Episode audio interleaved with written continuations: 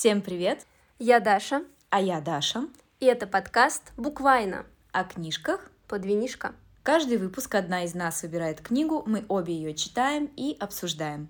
Поехали! Ну и по традиции мы начнем с супер пересказа. Даша, жги.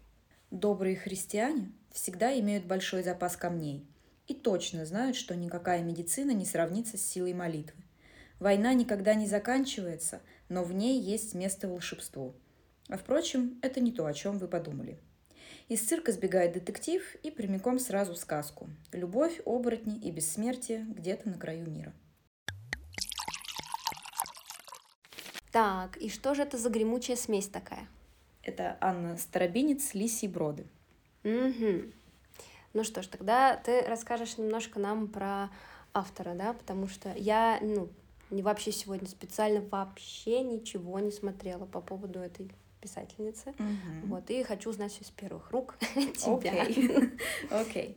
Ам, Так, начнем мы, естественно, с самого вообще важного, что можно сказать про человека. Это то, что по гороскопу она скорпион. Что бы это ни значило.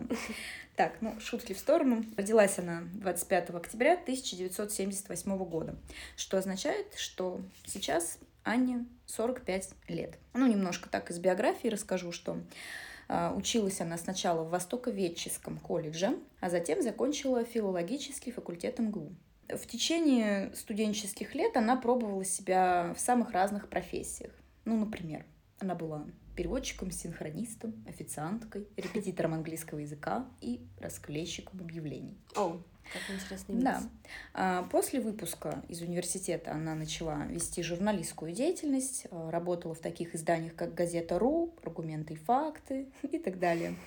А, Ну, потом она писала сценарий для кино и телевидения. Я проверила, она написала сценарий к фильмам «Книга мастеров». Кстати, она О, очень я знаю. Она считает это неудачным. То есть в А. итоге то, что получилось, считает неудачным, ну, недовольна результатом, так скажем. Вот Мгм. эта книга мастеров, страна хороших девочек, порт, тварь. Я все перечисляю Ага. фильмы. Ага. Вот. э, И я вижу, что в 2024 году запланирован, запланирован выход экранизации серии ее детских романов Мгм. э, «Зверский детектив», которые вот эти вот, О, я слышала, что да, про это. э, в виде мультфильма. Мгм. Вот этот «Зверский детектив», я давно попадалась на него в магазине, меня очень привлекает, открываю, там такая красочная книга, Да-да. И я потом э, читала как бы в интернете, там было, в общем-то, все пишут в отзывах, что и взрослым тоже интересно. Мгм. Вот. Поэтому я вот все смотрю-смотрю на них. Думаю, что такие книги, кто не знает, что кому дарить, это Мгм. отличный подарок на Новый год. Вот.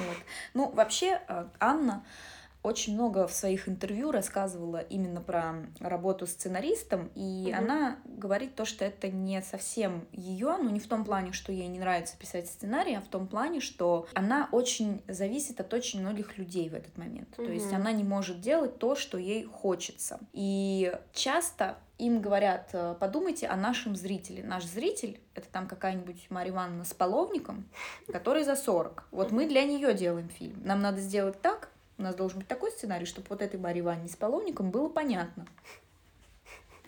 В общем-то, получается то, что получается. Мы видим очень много контента для вот этих Да, женщин. целевая аудитория. Вот. Итак, Анна была замужем за писателем Александром Гарресом.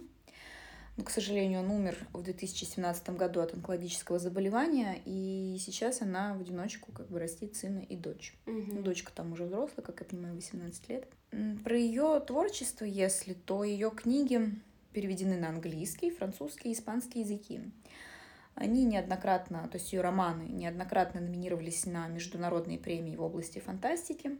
Вот, Мгм. например, один из ее романов «Живущий» получил в 2012 году украинскую премию. Хм. И повесть «Переходный возраст» получила премию «Норд» от Испанской ассоциации писателей хоррора как лучший зарубежный рассказ или повесть. Мгм. И в 2018 году а, она стала лауреатом премии Европейского общества научной фантастики в номинации «Лучший писатель».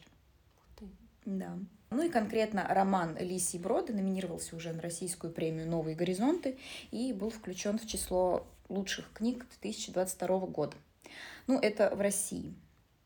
Это такие были сейчас э, достаточно сухие факты, да. Mm-hmm. Поговорим немножко о чем-то более интересном, наверное, каких-то интересных моментах из жизни Анны. Вообще, она с детства мечтала стать или ветеринаром, или писателем. Ветеринаром, потому что она очень любила животных, но э, родители не разрешали ей держать животных дома. И она думала о том, что вдруг она вырастет. В общем, по какой-то причине, если она вырастет, и по какой-то причине она не сможет иметь своих питомцев, она хотя бы на работе будет с ними взаимодействовать. И в детстве она написала сказку о трех лягушках, но она там писала какие-то сказки, это не единственные, но вот именно mm-hmm. ее она вспоминает в своих интервью, mm-hmm. потому что нашла ее уже во взрослом таком состоянии, да. Mm-hmm. Она рассказала историю, что эта сказка о трех лягушках была написана из ревности к ее отцу, который был геофизиком, и это был человек э, максимально далекий от литературы. И как-то раз он приходит домой и говорит, вот у меня вышла книга. То есть, соответственно, там были научные труды по геофизике. И она говорит, что ей было так обидно в тот момент. У нее было столько возмущения. Она говорит, как это у тебя вышла книга? Ты же не писатель, это я писатель. У меня не вышло, у тебя вышло. Как это так? И она взяла и написала эту сказку. Могу пересказать. В общем, жили-были три лягушки. Желтая, синяя и красная. Я, может быть, сейчас напутала, но там красная точно была. И у всех этих лягушек была одна подушка на троих но всем хотелось иметь свою собственную подушку. И тогда лягушки подрались, но ни одна не победила. И тогда они решили бросить жребий, и победила красная. И дальше у нас идет конец сказки, как бы подытожим, потому что красная всегда побеждает. Отлично. Да. Ну, в общем, с процессом взросления обе эти мечты забылись. Она не думала ни о писательстве, ни о ветеринарии. И замечтала стать переводчиком. И, как я уже сказала ранее, она поработала в этой сфере, она поработала переводчиком, синхронистом, угу. внимание, в секте. Oh. Эта секта... Не свидетели Иеговы? Нет. Эта секта называлась просто христиане. Класс, вот эта секта, название да. просто замечательное. Ну, а, как э, по словам Анны Старобинец, там не было ничего такого страшного, в общем-то просто люди собирались и говорили там, читали Библию, там, в общем что-то обсуждали, но по крайней мере, она не видела, чтобы там были какие-то сборы средств, еще что-то, ну вот на этих собраниях. Но она это назвала сектой. Ну, в общем-то, всякие такие собрания всегда вызывают подозрения. А, там были китайцы, вот, и если я не ошибаюсь, то организатором всего вот этого был вообще какой-то американец, то есть дядька ага. из Америки, который тут вот это все организовал, эти угу. просто христиане угу. в России, а, и китайцы там участвовали.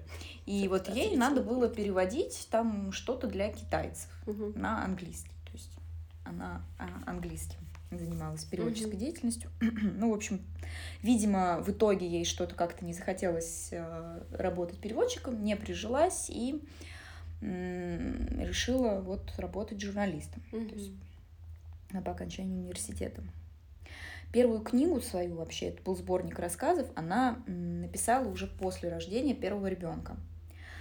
На тот момент она была редактором отдела культуры одного из журналов, вот, не буду врать, какого журнала. И вот она, значит, в декрете дома, на руках с ребенком, и она видит, окей, вот дети, карьера, ну типа, а где же мечта? Задумалась, о чем она мечтает, и решила написать книгу. Ну, естественно, это первая книга. Когда она ее написала, а, она не публиковалась там в каких-то журналах, какие-то отдельные рассказы. А, ей все советовали, говорили, ну как то надо вот опубликоваться где-нибудь. Она говорит, ну я не хочу ни в каком журнале публиковаться, я хочу книгу, не хочу журнал. Зачем мне журнал? И разослала во все издательства, которые она знает, вот это вот э, хорошо известная всем история. Ну и э, ей поотвечали, в общем, ну, ей отвечали, поскольку те люди, которым она писала, она, в принципе, э, многих из них знала. Ну, то есть по работе. Uh-huh. То есть она была редактором отдела культуры в журнале. Uh-huh. Они как-то там где-то взаимодействовали. Ей отвечали там где-то вежливым отказом и максимально мягко говорили, что им это не подходит. Uh-huh. Либо кто-то не отвечал, и один какой-то журнал ей ответил, что... Точнее, журнал, господи, издательство какое-то ответило, что это полная вообще макулатура, хрень. Перестаньте э, этим заниматься. как говорится. Вот. И вдруг какое-то издательство делает э, на тот момент максимально выгодное предложение. А нет, было еще издательство, которое предложило у них опубликоваться, но полностью за ее счет. Мгм. Она отказалась от этой идеи. А, Затем появилось вот наиболее выгодное предложение. Это что мы вас опубликуем бесплатно, но Мгм. мы и вам ничего не заплатим. И Мгм. она была готова вот уже на Мгм. это. И тут вдруг появляется третье предложение с Мгм. публикацией, которая, в общем-то, состояла в том, что ее опубликуют, и ей Мгм. даже заплатят там Мгм. 50 или 100 долларов, в общем. Мгм. Она, естественно, согласилась, там Мгм. публиковали. И ей повезло, получается, ей повезло. Тогда был вот этот вот афиша журнал, Да. и э, там критик, я, к сожалению, забыла его фамилию, но он в тот момент был самым модным среди литературных обозревателей. Мгм. И на него все равнялись, а ему нравилось открывать новые имена. Мгм. И вот он выпустил большую статью про ее вот эту книгу. Ну, то есть Мгм. повезло ей. Она на тот Да. момент э, не была знакома с этим человеком. Ну и, собственно, так вот, как говорится, проснулась знаменитой. Я-то думала, что Анна Старобинец на самом деле, вот у нее столько книг там Мгм. постоянно публикуется. Уж наверняка вот э, наконец-то писатель, который зарабатывает. Да. Нет. М. Она сказала, что литературой ничего практически не зарабатывает. То есть это не те деньги, которые позволят жить, ну, учитывая, например, сколько времени ты тратишь на написание книги, сколько ты в итоге на этом заработаешь, Мгм. это как бы не сходится. Да.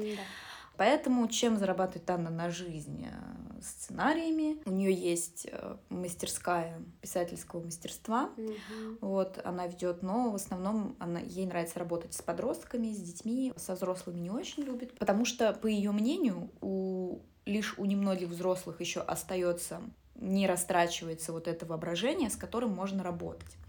И к ней приходят обычно взрослые с уже с такими сформировавшимися взглядами на то, как должна выглядеть литература.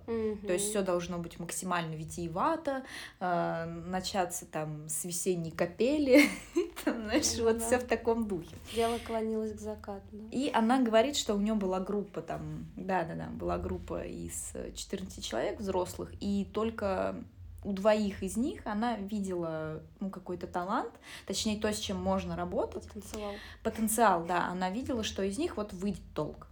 А вот с остальными, вот ей конкретно, может быть, там другой какой-то человек, э, ну, мог там с Мгм. ними что-то сделать, но конкретно она ничего им дать не могла. И Мгм.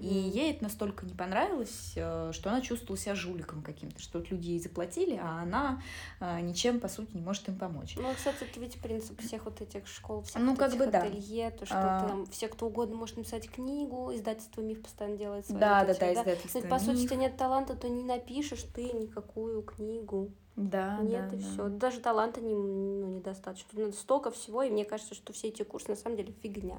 А вот для детей, может быть, да. Такой еще интересный факт. э, Я была очень рада это слышать. Наконец-то кто-то это сказал. Человек, который имеет отношение к литературе, вдруг озвучил, что считает Пруста нечитабельным абсолютно Ха. и переоцененным. Да-да-да-дам.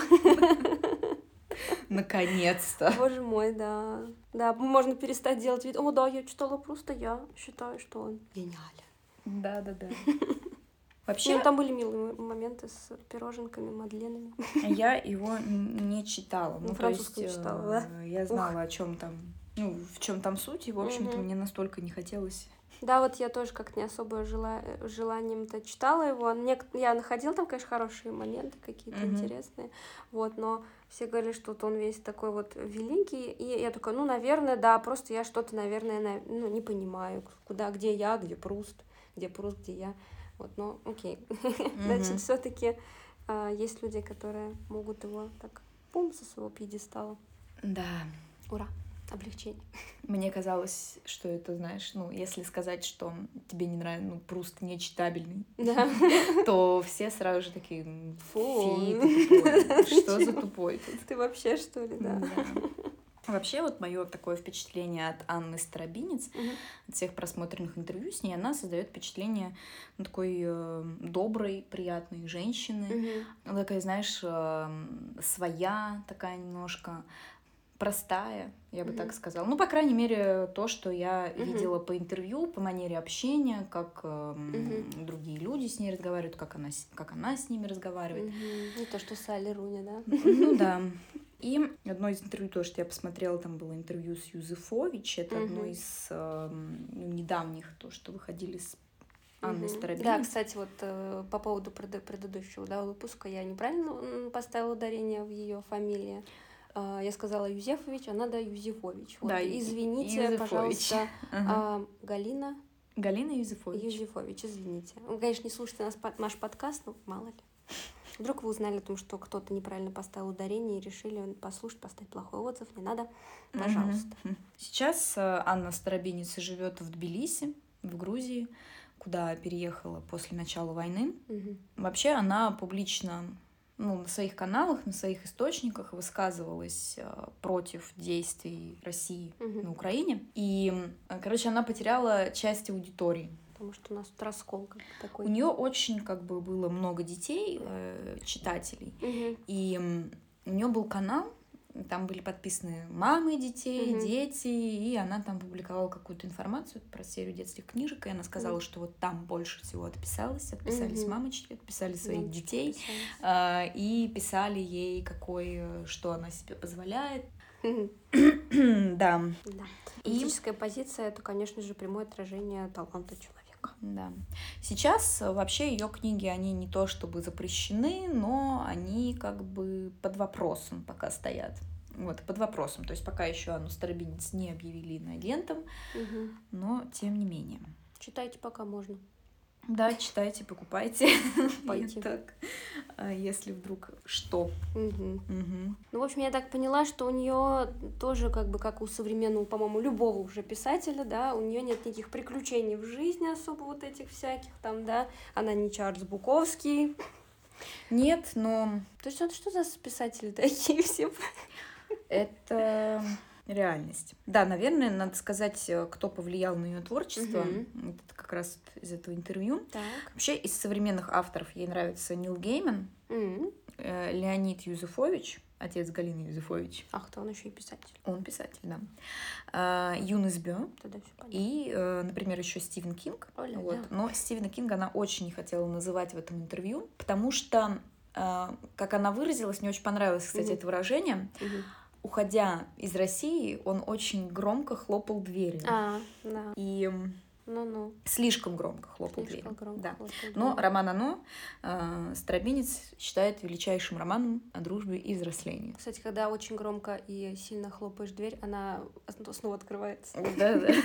Ну так э, про Стивена Кинга тут можно много говорить. Он дверью-то хлопнул, и новые-то книги публиковаться не будут, но со стареньких-то навар-то будет поступать. Ой, да потом все равно появятся и старые книги тоже, я ну, уверена. новые, Ну, ты имеешь в виду, если он их напишет. Ну, а я, подожди, конечно... а самые новые книги есть какие-нибудь? А. Вот за последний, наверное, вот эти вот год, там два, А, э, то я есть- ничего такого не слышала. Ага, то то есть все бы- старые-то как бы могут продаваться, Ага. они продаются. Он Ну все еще с них получает э, Понятно. процентик там Понятно. свой. А, то есть, ну понятно, то есть ну, он как бы да, ушел. да, но он новые сделал, он встал в позу, но это. Я, Ну. конечно, всегда, э, я люблю Стивена Кинга, Да. и вот эти вот его действия, Ну, мы ну, помню, он уже такой старенький, конечно. Да, А, да, иногда он поступает. скажем так, бабушка. Да, так вот. Особенно его твиттер, как он там Мгм, называется. да. Кстати, говоря об этом, да, Нил Мгм. Гейман и Юнес Бё тоже, в общем-то, встали в позу по отношению к России, да. Ну, это ладно. Так вот, э, итак, я назвала тех писателей, которые ей нравятся э, из современных. И если говорить о том, кто повлиял на ее творчество, на, Мгм. на манеру писать и так далее, то Анна называет Рэя Брэдбери О, которым она очень сильно зачитывалась еще в детстве. И также она называет Булгакова, но она говорит о том, что когда она в интервью различных говорит про Булгакова, ей потом приходят комментарии, что вот, возомнила себя Булгаковым и так далее.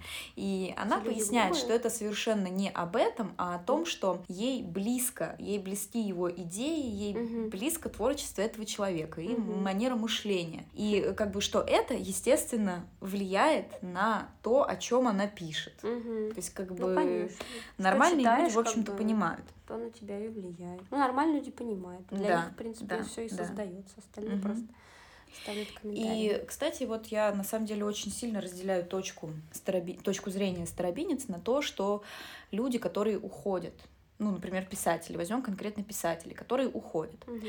Она говорит о том, что давайте представим, что у нас действительно есть империя зла какая-то, любая. Не Россия, просто какая-то абстрактная империя зла. Мгм. Вот в ней живет это зло, оно разрастается, оно варится, но там все равно есть какие-то крупицы, которые тянутся к Мгм. чему-то еще. Потому что они туда поступает информация извне, они а, любят там, не знаю, эти фильмы, да, Мгм. зарубежные, они читают зарубежные книги, и они видят другое. Мгм. Они видят другое, они видят, как могут жить люди, да, какие могут быть мнения Мгм. и так далее. При том, что если говорить, ну, конкретно, например, про Россию, и то, что там показывают и говорят по телевизору, там же совершенно не то, что мы читаем в книгах Ну да. и там смотрим в нормальных фильмах, да. Полное. А вот э, что было в Советском Союзе? А, как папа мне рассказывал, что им там по телевизору говорили, что все американцы живут в коробках из-под телевизора, что там все Мгм. бедные, они в это верили. Мгм. И если мы вот, э, если у нас не будет вот этого, да, то вот эти крупицы, они исчезнут. Ну да. Потому что тогда а, следующее поколение будет еще более ожесточенным, еще более враждебно настроенным и так далее, так далее, так далее. Ну, конечно. И как бы те люди, которые забирают свои книги, например, ну, Мгм. говоря уж о книгах конкретно, они как бы этому только способствуют на Ну, самом да. деле. Они никому ничего доброго, хорошего не сделали. То есть Да. этот поступок — это просто поза, это просто жест чистой воды, Конечно. и никакой пользы в нем нет, никому вообще. Да. И, да. возможно, даже вред, если мы будем заглядывать дальше. И вот а, Анна говорит, что если бы ее книги запретили там в какой-то империи зла, например, книги для детей, Мгм. она сказала, что она бы не то что не запретила их, Мгм. она бы скорее сделала их там бесплатными, чтобы как можно больше Да. людей вот а, почитали и, возможно, почерпнули для себя другие идеи. И Мгм. чтобы появилась другая точка зрения. Сейчас у нас пока еще много довольно точек зрения да, в России. Мгм. Но мне- если так подумать, если действительно из поколения в поколение ничего не будет, то через 2-3 поколения будут люди, которые ну, действительно не будут знать, какие, что бывают другие точки зрения, что можно жить, мыслить иначе, что можно иметь другие ценности. Но мне кажется, такого не будет на самом деле, потому Ну, что все всегда просачивается. Если мы вернемся, просачивается, но не так. То есть представим, что как было там, просачивается, да, но не в такие массы. Это всегда какой-то круг людей, какие-то, вот знаешь, уже э, достаточно, ну, кто привык вращаться там в интеллектуальных кругах, ну, и там, например, в музыкальных кругах, туда музыка просачивается, там в литературных литература. Но это вот, может, на всю страну там соберется тысяча человек. Ну, Это знаю. ни о чем. Не знаю, мне кажется, честно что говоря. люди, которые, ну, как, как всегда э, искали все это, те крупицы, они их найдут. Но А те люди понимаешь, другие, они сейчас не надо э, люди знают, что искать. Ну да. А следующее поколение даже не будут знать, что искать-то. Ну, Они просто об этом интернет. знать не будут. Ой, не знаю, я не представляю вообще себе, что. Ну, конечно, да, быть. у нас есть интернет и так далее, наоборот. но сейчас, вот я смотрю, например, там, когда работала в школе, смотрела на своих учеников. Ты думаешь, э, там были некоторые ученики, которые не знали вообще ничего. Сейчас уже не знали. Хотя это все было вполне возможно открыто. Им бы не пришло в голову пойти и искать там что-то. Они заходят на YouTube, смотрят русских блогеров и так далее. И ни один русский блогер им не говорит, давайте почитаем Хм, конечно. Брэдбери. Ну, то есть, понимаешь, и они даже не знают то, что это вообще в принципе существует. Что можно зайти в интернет, вбить там название этой книги, и ты можешь ее прочитать. Более того, если ты им про это расскажешь, они скажут, а зачем? Ну да. То есть это, ну, это проблема воспитания, но Ну, если в России конечно. останутся только люди, которые вот э, полностью прозомбированы, Ну, если только да, если только в таком что же будет? Я смотрю на э, детей зомбированных людей. Ничего хорошего. Я не к тому, что это все будет, естественно, в абсолюте. Нет. Всегда, конечно же, найдутся люди, ты в этом абсолютно права. Но было бы лучше, если бы было бы гораздо полезнее, если бы все те, кто встал в позу, сделали что-то другое. Ну да, ну, Скажем так. блин. Таков, таков мир, так всегда, мне кажется, Мгм. будет. Таков путь. таков путь. Так, хотите ли вы советы для писателей от Анны Да, Старобинец? Конечно, хотим. Давайте, давайте сюда. Может, мы тоже станем писателями. Я всего их два вычленила, так, так. скажем. Не, вычленила. не густо, но хорошо. Писателю нужно найти того самого первого читателя, с которым он не будет в таких отношениях, что тот точно похвалит. Мгм. Ищите такого, который вам скажет только правду. И при этом вы должны доверять ему как себе. И э, следующий совет, он более, скажем так, про технику. При написании книги идите от крупных мазков к мелким. То есть все детали потом. А, Это о том, что к ней там на курс приходили люди, которые говорили, я вот написал там две трети книги и все. Мгм. И дальше не могу и не знаю, а Мгм. что писать. Ну да. И это о том, что нужно сначала выстроить конкретный план. Она вообще предложила делить это на отрезки. Ну, например, начать там начало, середины и конец. Прописать, Мгм. что будет, с чего начнется, что будет в середине и чем вообще все это должно закончиться. Понятно, что это потом будет немножко меняться. Мгм. В общем, ты это делаешь, а потом ты каждый из этих отрезков делишь еще на три части. Мгм. Так, ну, наверное, можно, в общем-то, перейти уже к самой книге. Да. Ну что, теперь мы перейдем к самой книге Лиси Броды. Мгм. А, Прежде чем приступить, мы никогда не предупреждаем, но, наверное, стоит это делать. Так. А, Это тот подкаст, в котором есть спойлеры. Да, Так что вот. И но без них никак тут. Да, надеюсь, что это не отобьет никого желания читать. А если вы читали, ну вообще здорово. мгм. Так вот, я хочу сказать э, сначала поделиться тем, как я выбрала эту книгу. Мгм. Я ее выбрала по совету эм, моей коллеги и моего друга. Ее зовут Люба. Прекрасный человек. В общем, Люба, если вы нас сейчас слушаете, то передаю вам большой привет. И спасибо И огромное. Да, и огромное спасибо. Я вот, если бы вот ты не выбрала, я бы, наверное, так и оставила ее в своем списке на прочтение еще лет на пять, наверное. Она у меня лежит там очень давно. М, Вот. Да, она такая, ну, как бы объемная. Я так, ну, потом, в зимний вечерок надо ее обязательно взять, Да. почитать. А потом она пропала с пола какое-то время, её сейчас как-то ну, нет особо на полках. Ну, это я объяснила, почему. Да, да, да. Вот. И как бы, а я человек простой. Я захожу в магазин, вижу книгу, которая есть, беру ее. Вот, поэтому да, спасибо за предоставленную возможность наконец-то прочитать эту книгу. Хотя, честно говоря, я сразу поделюсь, я вообще никогда ну, не читаю обычно про что книга, просто мне нравится название, мне нравится обложка, и я, короче, ее беру. Я вообще не думала, что это книга русского автора, во-первых, и не думала, про что она. То есть я чего, как, что, я То есть вообще имя Анна Старобинец себе ни о чем не говорила. а, мимо пролетела просто. Ага. Я вообще читала Старобинец, и не знаю, ну, меня не ассоциируется с русским писателем, Мгм. вот, и я думала, там полячка. Мгм. Вот, и я думала, что это что-то совсем другое. Окей, а, я начну с того, что я поделюсь э, некоторыми фактами, так скажем, о самом романе. Во-первых, роман родился из сценария для мини-сериала на Мгм. 20 серий. А, Этот сценарий был написан еще в начале 2000-х. Он был написан Анной совместно с ее мужем. И тогда им сказали, мы хотим снять там очень качественный сериал, э, все дела, нам нужна очень интересная история.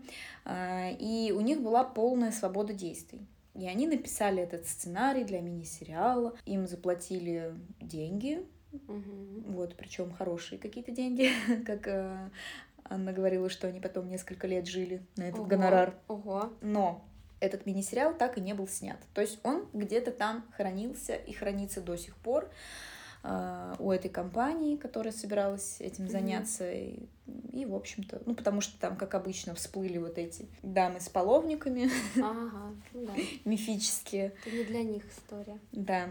И вот потом Анна хотела, ей было очень жалко эту историю, и ей хотелось все-таки поделиться. Мгм. Она сначала решала по вопросам с правами, то есть ей как бы дали права на написание книги. Мгм. Соответственно, если вдруг эту книгу будут экранизировать, именно книгу, Мгм. то у нее нет на это прав, то есть это не ее. Ага. Вот, все. Она к этому не имеет отношения. Так вот, задумывалась-то вместе с мужем, Ну-ну. но, к сожалению, писала она ее одна. Книга писалась почти 10 лет. Ого. но большая часть этого времени ушла на исследования. Там вот очень интересно, Анна а, сделала просто, я не знаю, там колоссальный труд, она так вот э, подошла Мгм. ко всему. Она, во-первых, ездила в Маньчжурию, где происходит действие. Пусть это современная Маньчжурия, но она, ей важно было хотя бы вот увидеть, понюхать, э, как там пахнет лес, ну то Класс. есть погрузиться хоть как-то там в эту атмосферу. Круто. В общем, она м, это проделала. А, Мгм. Затем она консультировалась с огромным количеством людей. Например, Мгм. она консультировалась с э, специалистом по болотам. Ого, ничего себе. А, то Класс. есть, есть ли в Маньчжурии такие болота, а, где может утонуть лошадь? И там еще выясняла, например, с какой скоростью будет тонуть лошадь. То есть, с какой скоростью тонет лошадь, если она дергается, с какой Мгм. скоростью она будет тонуть, если она замерла, с какой скоростью она будет тонуть, если на ней сидит еще человек. И то есть, все вот это вот она выясняла. И смотри, предыдущий наш выпуск Салли Руни. Я не буду писать про то, чего не знаю. Да, да, да, да, да, да. Кошмар вообще. Боже, какая она позорница все Вообще, да. А, Затем уважение, а, конечно. консультировалась с связистами, которые Мгм. специализируются, знаешь, на радиопередатчиках Мгм. вот этих вот э, 45-х годов. Класс. Что она узнавала, как сломать его так, этот Мгм. э, приемник, чтобы, Мгм. э, ну то есть, чтобы было не сразу понятно, что он сломан, и еще чтобы нельзя было его сразу починить. Потому что она э, говорит о том, что если бы я написала, и он сломал этот приемник, Мгм. она говорит, это звучит, ну никак просто, Ну да. как бы, ну и сломал. А как он там сломал, Да. чего он там сломал?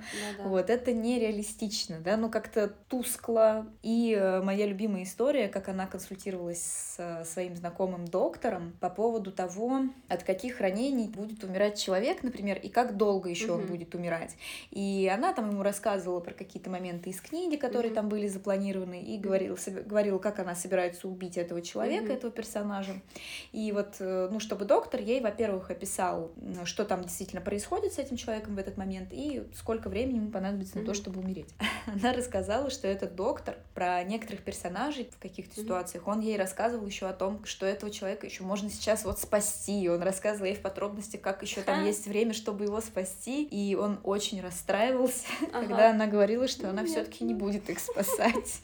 Блин, Вот Класс. этот доктор. интересно. Да. И, значит, чтобы не запутаться в Мгм. этих множественных сюжетных линиях, которые присутствуют в книге, Старобинец использовала ватманы, над которых от каждого персонажа чертила цветные линии, там у каждого своя, Мгм. и размещала на этих линиях все события, и еще просматривала, в каких местах эти линии пересекутся, А, и что знаю это будет за штуку. А, событие. Вау, Да. здорово.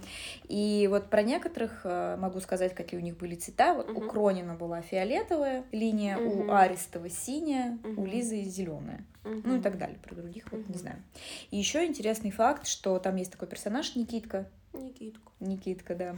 Так вот, по первоначальной задумке Никитка должен был умереть. И Анна придумала, как, когда и где он умрет. То есть уже все, уже все есть. Но в процессе написания она так его полюбила, этого персонажа, что решила этого не делать.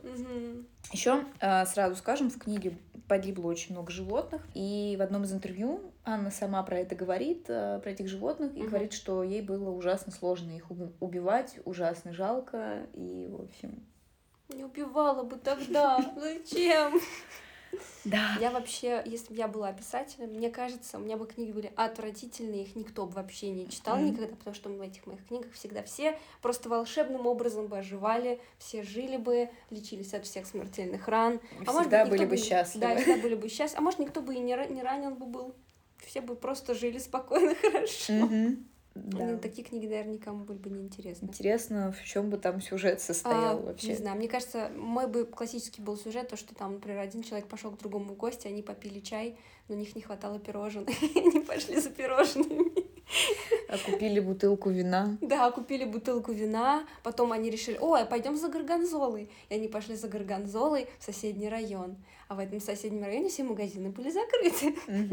И, в общем, эта книга бы длилась, она была бы, в принципе, как, наверное, книга Ну, Пруста. э, Да, вот я тоже сейчас подумала про Пруста. Да-да-да. И в конце концов э, сюжет закончился бы тем, что они нашли наконец те самые пирожные, как лепила их бабушка, там, например, пекла вернее, бабушка в детстве, они их наконец-то нашли, пошли пить чай, а чай остыл. А, я думала, закончится все словами там «Ну, «Спасибо за приятный вечер». Ну, может, нет, надо хотя бы чуть-чуть драматизма-то, да? Да. Хотя бы чуть-чуть. Вот. И в конце такой грустный персонаж, все уходят, его друзья, а он сидит со остывшими чашкой чая, с этими кучей пирожных, сидит, смотрит им вслед.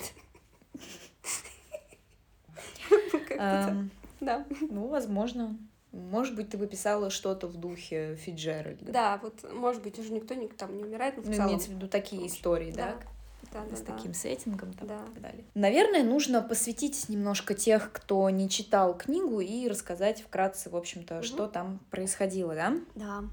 Главный герой у нас Максим Кронин. Это артист цирка. В общем-то, бывший артист цирка. Мгм. В какой-то момент своей жизни он э, встречается с очень интересным человеком, полковником Арестовым, который является менталистом. То есть он владеет гипнозом, э, какими-то там э, ментальными, в общем, различными техниками, там, управление людей, можно даже на в загробный мир попасть. Да. Эм, В общем, вот это то магическое, что у нас есть в книге. Ну, не Очень только с- вот это вот первое магическое, да, что у нас есть. Да, ну да, очень-очень интересно представлять было а, полковник, ну полковник, Мгм. полковник-менталист, то есть такой солдафон, но такой весь маг.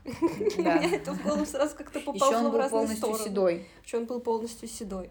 И Хотя вообще- выглядел лет на 40, но был Мгм. полностью седой. Да-да-да, и это была очень гремучая смесь такая. То есть у меня вообще в голове не укладывалось, для меня это всегда какой-то такой вот, ну, огромный мужик, э, да, такой солдафон в форме, да, и который, ну, магию вашу вообще там в Мгм. белых тапочках видал, Мгм. а тут он такой.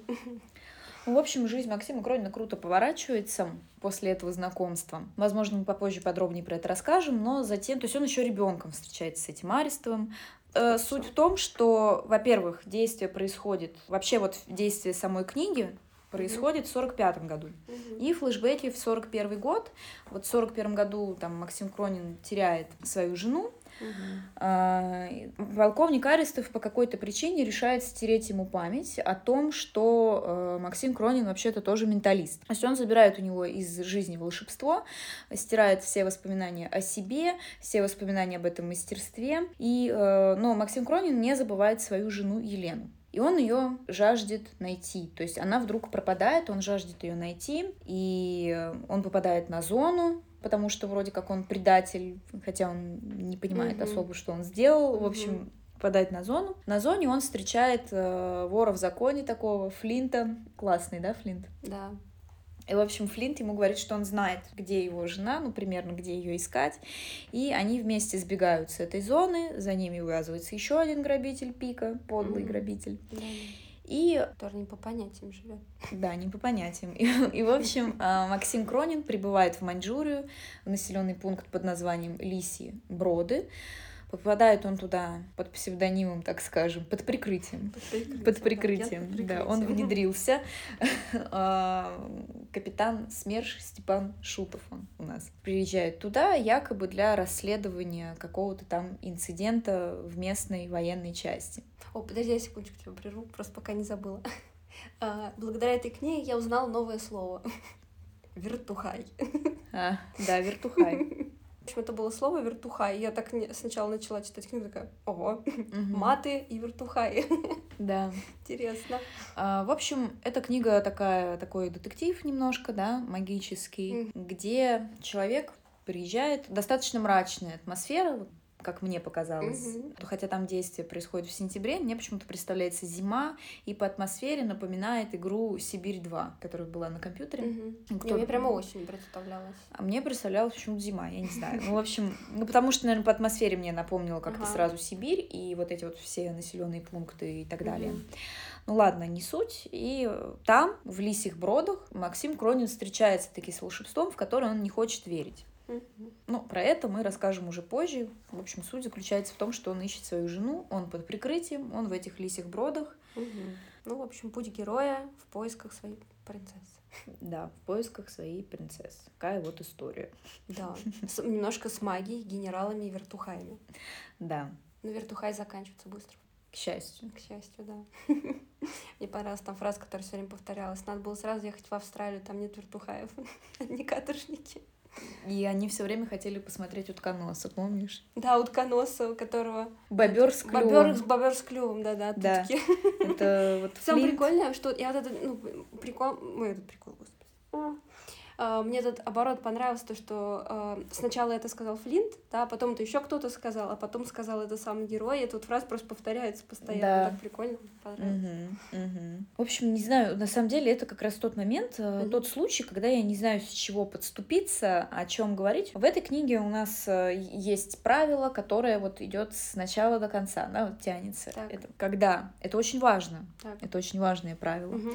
Когда убиваешь человека, угу. платишь за кровь монетой. Классно. Когда убиваешь зверя, за кровь платишь кровью. Да, э, очень, очень интересно этот свод, ну, свод правил, так скажем, да, то есть, который идет на протяжении всего повествования, это очень здорово. Это да. Мне, мне прям понравилось то, что вот есть такие моменты, которые постоянно повторяются, что они как-то сплетают вот все воедино, mm-hmm. да. Э, так, ладно, значит, я хотела тебе задать сразу вопрос. Э, у нас, значит, есть Кронин, а есть у него жена, которая пропала, да, и он ее ищет, ну, по сюжету. Так. Вот, и он попадает в лисьи броды, как ты уже сказала. А, и что же он делает в этих лисьих бродах, чтобы найти эту жену? И кого он встречает? Mm. Окей, ну он попадает вот в эту военную часть, да, которая... и, кстати, его не раскрыли, вот он попал под, э, ну, то есть, в смысле, под личиной, да, то есть, да, как да. это все происходит? Он ломает связь. В общем, он приезжает и говорит, что он капитан СМЕРШ, Степан Шутов.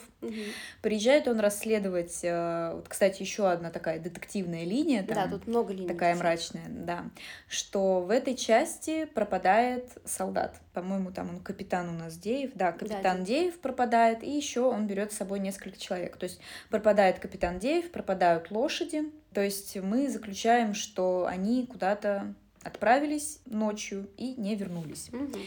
Естественно, это не порядок, все это доходит до высшего начальства там в Москве, и угу. вот приезжает, едет на самом деле, этот настоящий Шутов едет, угу. но по, по дороге он сталкивается с Максимом Крониным, сам начинает заварушку и, ну и не выживает. Угу. То есть Кронин, получается, вот он вроде без магии, да, но у него что-то есть, вот э, осталось что-то, да, такое? У него есть интуиция какая-то, угу. у него есть э, какое-то чутье, у него очень хорошая реакция, во-первых. Угу. Во-вторых, он все равно, э, несмотря на то, что у него этой магии нет, но он как будто бы все так прекрасно понимает, видит угу. немножко наперед. Мне угу. очень нравится его рассуждение, мне очень нравится вот это вот, когда там он рассказывает а, по логике вещей да. должно бы произойти то-то, то-то, то-то. Но есть. Да, но есть еще логика хаоса. Да. по которой там, и вот у него все происходит по этой логике да, хаоса. Только я слышу фразу, вижу, вернее, эту фразу, я сразу понимаю, сейчас что-то будет. Сейчас все разрулится да, просто. Все разрулится, сейчас Кронин всех порешает. Да. Вообще, мне кажется, экранизация была бы чем-то даже и веселой, ну, да. ну местами. Я бы почему-то хотела, чтобы Гай Ричи Да, да, да, было бы, кстати, отлично, мне кажется. Да, да, да. Таким ну, вот, вот он бы, наверное, ну, я надеюсь, э, что Горичи уж если бы снимал, то mm-hmm. снял бы по своим все-таки старым канонам, а не mm-hmm. по новому, что он там делает, в общем-то. Вот, по своим старым почеркам взял и реализовал эту историю. Да, было бы, было бы здорово. Да. Так вот, э, он внедряется, и все его вокруг ненавидят. И он это понимает, то, что так будет, потому что все ненавидят этот СМЕРШ. Кто mm. такие СМЕРШ вообще? Это отдел контрразведки. Вот. Крысы, в общем, какие-то. Ну, да, да, да. То есть они зовут? вроде как занимаются внутренней разведкой, да, mm-hmm. что... Да. Всех на допрос. Что не так, кого на допрос, кого к стенке, тут и так далее. Разумеется, все его ненавидят, потому что там уже люди и до этого сталкивались с этими смершивцами. Mm-hmm. Но он ведет себя все-таки он не может вести себя, он вначале еще пытается как-то угу. для прикрытия вести себя как козел, но да. у него не особо это получается, это так да. скажем. В целом вызывает симпатию, да, даже угу. вот когда э, читаешь строки и заходит капитан СМЕРШ Степан Шутов, вот угу. этот СМЕРШ, он уже не звучит страшно для тебя, потому что ты-то знаешь, кто это, угу. ну, что это Кронин реально, да, и угу. он такой, как вот добрый такой дядя из да. советских фильмов. Вот. Да, да, да, да. Что-то такое. Да. Угу. Ну так вот, э, на самом деле в Маньчжурии происходят угу. свои страшные дела. Вот там как раз зарождается та самая империя зла. Не знаешь, мне представляется, как в «Властелине колец». Угу. Кстати, вот интересно, да, из Лисих Бродов было угу. невозможно выйти как да. будто бы. Туда кто приезжал, они как-то застревали там. Да-да-да, и Кронин вот. тоже все никак не мог. И Кронин все никак не мог оттуда уехать, он пытался, но да. там что-то происходило, из-за да, чего ему а, был резон как бы оставаться дальше. Да. Был резон. резон. Как э, ЗК разговариваю. Начитались. Да. Ой, так, на чем мы там остановились? Ну вот его там все ненавидят, он хороший.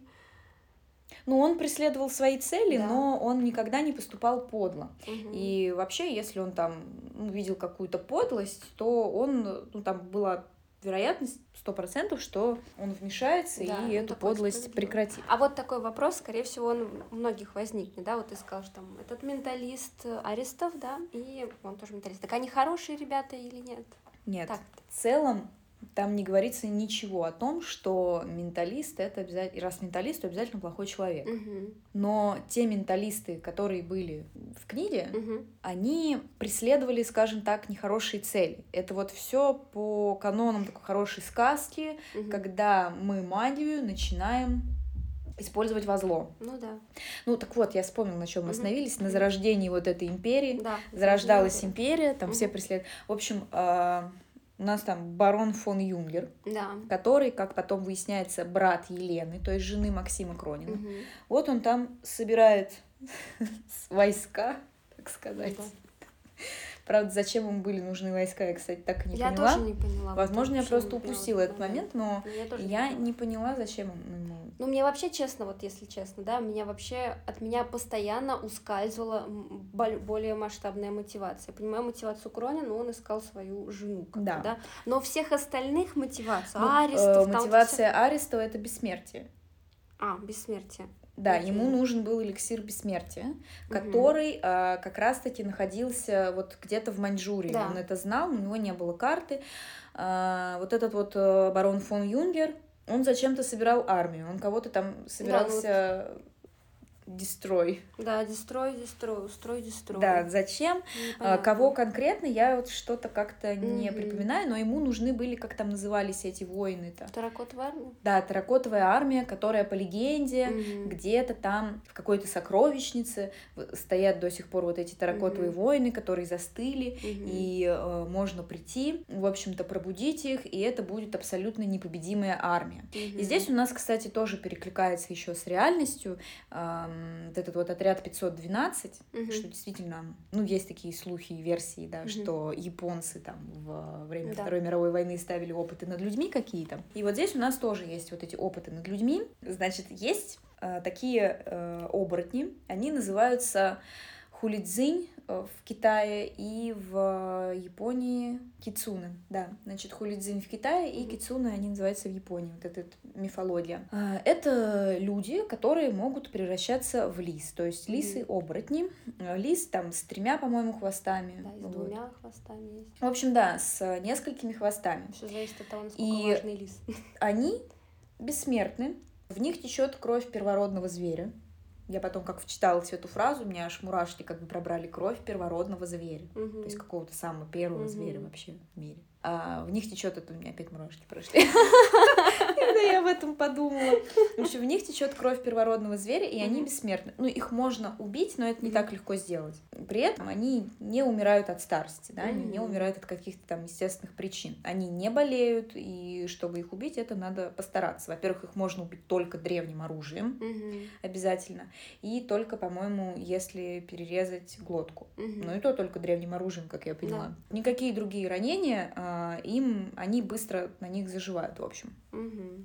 Да, ну вот эти а, Вот э, одна из таких, э, одна из женщин, Лис, она попадает в руки вот этого фон, барона фон Юнгера, и он хочет создать армию таких же людей. То есть им переливают кровь, угу. то есть берут людей, им переливают кровь э, вот этой хулидзинь, угу. и, э, люди должны тоже вроде как стать оборотнями. Ну, многие люди умирают, кто угу. там вообще не приживается, а, кто-то становится тоже оборотнем, угу. но у них есть различия. Они точно так же не умирают, угу. просто так. Ну, их можно убить обычным оружием, если им перерезать глотку, угу. но то, тоже от обычных несмертельных ранений они не умрут. Но а, дело в том, что вот кровь, э, вот, вот угу. я вспомнила, когда хулидзинь умирает, угу.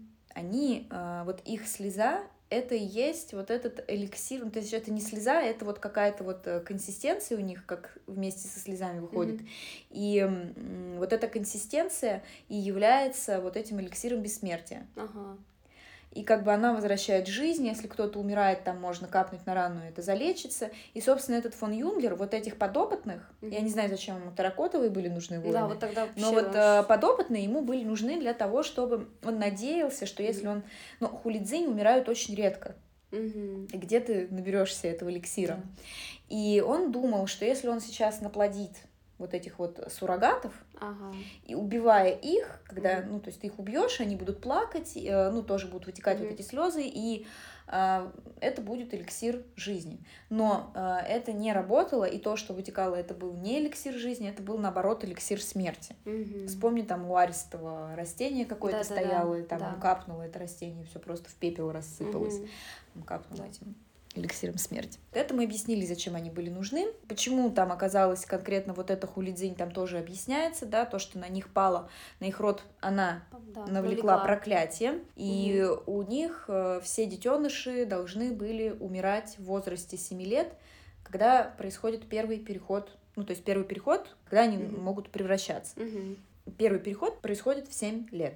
Угу. И э, согласно проклятию, ни один детеныш не переживет этот переход, то есть умрет. И она надеялась, что э, вот там эти опыты помогут как-то угу. решить эту проблему, изготовить противоядие. Ну вот получается, что Лиза, да, которая у нас э, в Лисих Брода живет, это ее дочь. Настя. Да, Настя. Но она, получается, не умерла, потому что полукровка, наверное. А, Лиза? Да. Окей. А, Лиза была дочерью Анили. Анили — это та хулидзинь, которая находится в отряде 512. Угу. Лиза — это ее дочь. Угу. Проклятие звучало так, что как раз когда, когда Анили совершила свой поступок, который, собственно, навлек это проклятие угу. на ее род, проклятие звучало таким образом. Она была на тот момент беременна. Угу. Проклятие звучало следующим образом. Вот этот ребенок в твоей утробе станет последним угу. в роду, который а да, да, да. переживет. Да. Все остальные уже нет. Кстати, кто их проклял, там тоже есть такой вот персонаж. Угу. Это э, мастер Джао. Да. Это Даос. могущественный китайский даос. Вот этот даос, э, который живет тысячи жизней. То есть он вот он бессмертен, он перерождается, да, как будто бы он живет. Никто никогда не знает, кто это, то есть там показывает свое лицо. Угу. Кстати, вот хотела, у него был ученик угу. лама, угу. который был слишком жесток, и, в общем-то, учитель его отверг. Угу. Как ты относилась к ламе на протяжении всей книги? Мне он не нравился. А мне было жалко, потому что он превращался в тигра. И вот я понимаю, конечно, что это тигр плохой, как там Да. Никитка говорит, тигр, Тигр плохой, плохой. плохой, вот, но, Но мне не тигр, нравилось- тигр убьет Никитку. Мне не нравились его поступки, то, что вот он, например, а, вроде в нем что-то проглядывалось хорошее периодически, он как Гла- Глаша, да, он вроде как А, ну, питал какие-то а, чувства, но Но бы- там тоже была какая-то грязь, на Да, самом деле. Какая-то грязь, реально грязь. Ну, не знаю, мне не- вообще не, не, не нравился персонаж. Вроде и жалко, да, но меньше Мгм. всего, наверное, мне его жалко. Мне больше нравился Пашка. Да, Пашка с васильковыми глазами. да, да, да, Которые это все говорили, из, что с э, таким взглядом он долго не проживет. Да, да. Ты можешь, кстати, может быть, э, ты расскажешь э, немножко вот про Пашку. Я расскажу только то, что меня вот очень затронуло, что это Мгм. был настолько добрый человек, Мгм. который вот э, убирал с дороги червей, чтобы их не раздавили. Да, это очень мило, это на Гошу похоже. А, Да там, в принципе, нет, ну, в принципе, он такой персонаж довольно, ну, как сказать, часто встречающийся там, да, он же пошел как пом- помощник э, э, Шутова, да, Мгм. вот, и как бы видно, что Шутов выбрал себе в помощники самого вот доброго, самого такого чистосердечного человека, Мгм. Э, потому что и сам такой же не- неплохой человек. Вот, и Пашка, э, когда он чуть не умер, я такая, боже, да ну, ну, ну, Но очень жалко Ромашку. Ромашку. А, ой, лошадь, да, лошадь, боже Если мой, там да. еще так подробно описывают, Ой, да, как это да, да, И что и стрела у нее там в боку торчит, она утопает, она спасает, господи. Да. Я. Ещё честно... надо имя такое придумать, блин, да, добрая ромашка. Да, там еще ее седые ресницы. Мгм. Я, я, я даже сейчас могу, наверное, заплакать. Я когда читала, я плакала. Я не могу. Это просто, это, наверное, самый жесткий роман, ой, фу, момент для Мгм. меня лично. Конечно, там погибло очень много животных. В конце так там еще и, э, по-моему, чуть ли не все собаки погибли в... Те самые песели, которые, да? Все, да. Ну, там не расписывалось, там просто сказали, что разорвали там всех собак в, Мгм. в городе. И обезьяна погибла. В общем, все погибли. Обезьяну, которая ела яблочки. Да. Да, надо. А ее, кстати, убил Арестов. Ну, он заставил, точнее, хозяина обезьяны Мгм. гипно- ну, гипнозом Мгм. заставил убить. Арестов тот еще гипнотизер. А про Пашку я хотела сейчас сказать, там было классно, когда он пришел к этой девушке Глаше, которая, ну там этот Картошку звал. На жарить. картошку он звал жарить картошку, не картошку, там прямо на костре. Так мило, она взяла и выбрала этого э, Ламу. ламу, пошла, короче, курить опиум. Суп... Вот классический выбор. Курить опиум и трахаться. Трахаться, По-другому не да, назовешь. Да, да, да. Вот Ну, этот момент мне вообще не понравился. Вот Помнишь, да, да, когда да, она да. там лежала в этом опиуме, опиуме, а он рядом положил другую девку. Может, ему было жалко Такое. ее рвать. Наверное, ее Ну, в общем, а, суть в том, что я не знаю, даже дочитала ты или нет, но там потом объясняется, почему Глаша так себя вела, почему у нее мама сошла с ума. Там все это объясняется. Ну, мама прочитала сошла это? с ума, я поняла, потому что вот ее папа как бы... Да, но там потом еще объясняется. Нет, вот это То я есть, уже а не дошла. почему она видела, почему она вдруг на именно на ребенка начала? А, нет, почему я она пыталась убить дочитаю. свою дочь Мгм. и так далее. Все это как бы Да, вот я на секундочку, я не успела чуть-чуть дочитать. Да, и Вот это поэтому- на самом деле интересно, потому Да. что мне интересно, как ты считаешь, Мгм. чем. То есть у нас есть несколько таких э, моментов в Мгм. книге, да, которые должны получить какую-то развязку. Ну, это какие-то линии, да? Найдет ли э, он жену, Да. будет ли он, в общем-то, со своей женой, Мгм. или он будет с Лизой, потому что ты наверняка уже видела, что у Кронина Да. с Лизой какие-то чувства. Да, ну у них там был как бы полусекс непонятный, с которого он ушел. Там был секс, потом еще. Ну, потом, ну, окей, ну да. Это вот вторая, да, сюжетная. То есть Ну, как кого, бы у нас э, есть главный герой и останется. красотка. Ну, как бы да, что Да. делать? А, Само победит, напрашивается. э, будут ли у нас терракотовые войны все-таки оживлены? Да, да, да, да, М, Вот это вот все полковник Арестов, Да. станет ли он бессмертным, да? А, найдется ли мастер Джао? Потому что Мгм. насчет этого постоянно кидаются удочки, да? Ну, про Мгм. него так часто упоминают, и Ну да, Лама да. его ищет, и Да. они там и допросы ведут, кто это. Найдется ли он? И, ну, наверное. Ну и что будет с родом лисиц? Да, что будет, спасет ли Да, Лиза своего ребенка? да, как как раз 7 лет. Да, я не знаю, мне почему-то кажется, что книга закончится плохо. Это не отвечает ни на один из вопросов, Ну, нет, я, я я думаю, что терракотовой армии не будет. Мне кажется, уже которая не выстрелит почему-то. Нет у него какого-то потенциала вот этого, этой Мгм. линейки. Линии, не знаю. Или знаешь, если... Если в конце там появится такой какой-нибудь просто мракобесие какой, знаешь, все вроде уже нормально, тут терракот в армию вышагивает, а рядом Ну, это как в э, этих, в «Игре престолов», там эти белые ходоки Да, шли белые кучу ходоки. сезонов. Да-да-да. Ну, в общем, я не знаю, но это мой, мой прогноз, как раз человек, который там не дочитал 150 страниц. Мгм. Вот, а он наверняка найдет свою жену. И вот, кстати, с женой тут, э, как бы, да, то есть вот он э, жену свою как бы потерял. Почему он ее потерял? Потому что ее забрали. Куда ее забрали? Ее не забрали. Там ведь, э, не знаю, прочитал ты или нет, но там вот прямо уже э, показывался Мгм. тот момент, та сцена, как все это происходило, куда она уехала, почему она уехала, где она сейчас. Там, в общем-то, Мгм. все это уже было до Ага. конца. Ну ладно, то есть мы это спойлерить не будем, в принципе, как и для меня, так и для наших читателей.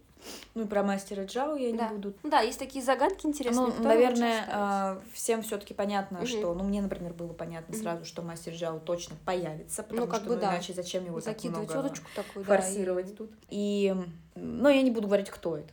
Не надо. То есть ясно, что мы узнаем, кто это, чтобы Мгм. было интересно, ну, сделали, да, это кто-то из персонажей. Ну, понятно, да. Ух А, кто-то из персонажей даже из тех, которые Да. у нас есть. Да, потому что, ну, там на это тоже делался Мгм. намек, поскольку они а, собирали людей и там Мгм. допрашивали, ты мастер Джао, там, А, ты мастер, мгм. ну, и как бы мы а, понимаем, у них есть э, информация, что вот, ну, чувство, у ламы чувство, что он где-то рядом. Ага, да-да, лама там и ошивается. Все. В общем, вот, на самом деле удочек там, да. много разных, да, то есть Да, очень да, да. много сюжетных линий. Например, вот там э, расскажи, вот, пожалуйста, еще там же, ну, вот сама деревня, да, вот это Лиси Броды. э, Кто там еще живет вот вообще? Ой, там живут добрые христиане, Которые камнем основном. кидаются. да, да. которые готовы там закидать камнями детей, там еще что-то, ну, в общем. Они Староверы, Староверы, они называются, да, староверы. Ну, абсолютно необразованные люди, такие полное мракобесие. Вот как раз происходит. Все ненавидят Лизу, Да. которая живет со своим папашей. Его, э, это китаец Бо, Бог. его называют Барян. Барян. Да, Барян. русские его называют Барян. И там стоит вот эта часть военная, Мгм. у которой командир, капитан, ой, капитан, не знаю, командир Бойко, в общем. Бойко. То есть получается, что там как бы живут а, военные, потом обычные люди и староверы. Староверы это и есть обычные А, люди. то есть обычные все. люди, только все староверы. Там все вот местное Понятно. население, это Это вот староверы. староверы. А, Там есть охотник Ермил, один из действующих персонажей. Он, кстати, я на протяжении всей книги не могла понять, э, нравится он мне или нет. Мгм. А вот потом поняла, что нравится. Воу. Ну, он будет геройствовать, Ага, в общем-то. понятно. Ну, будет геройствовать. Ладно.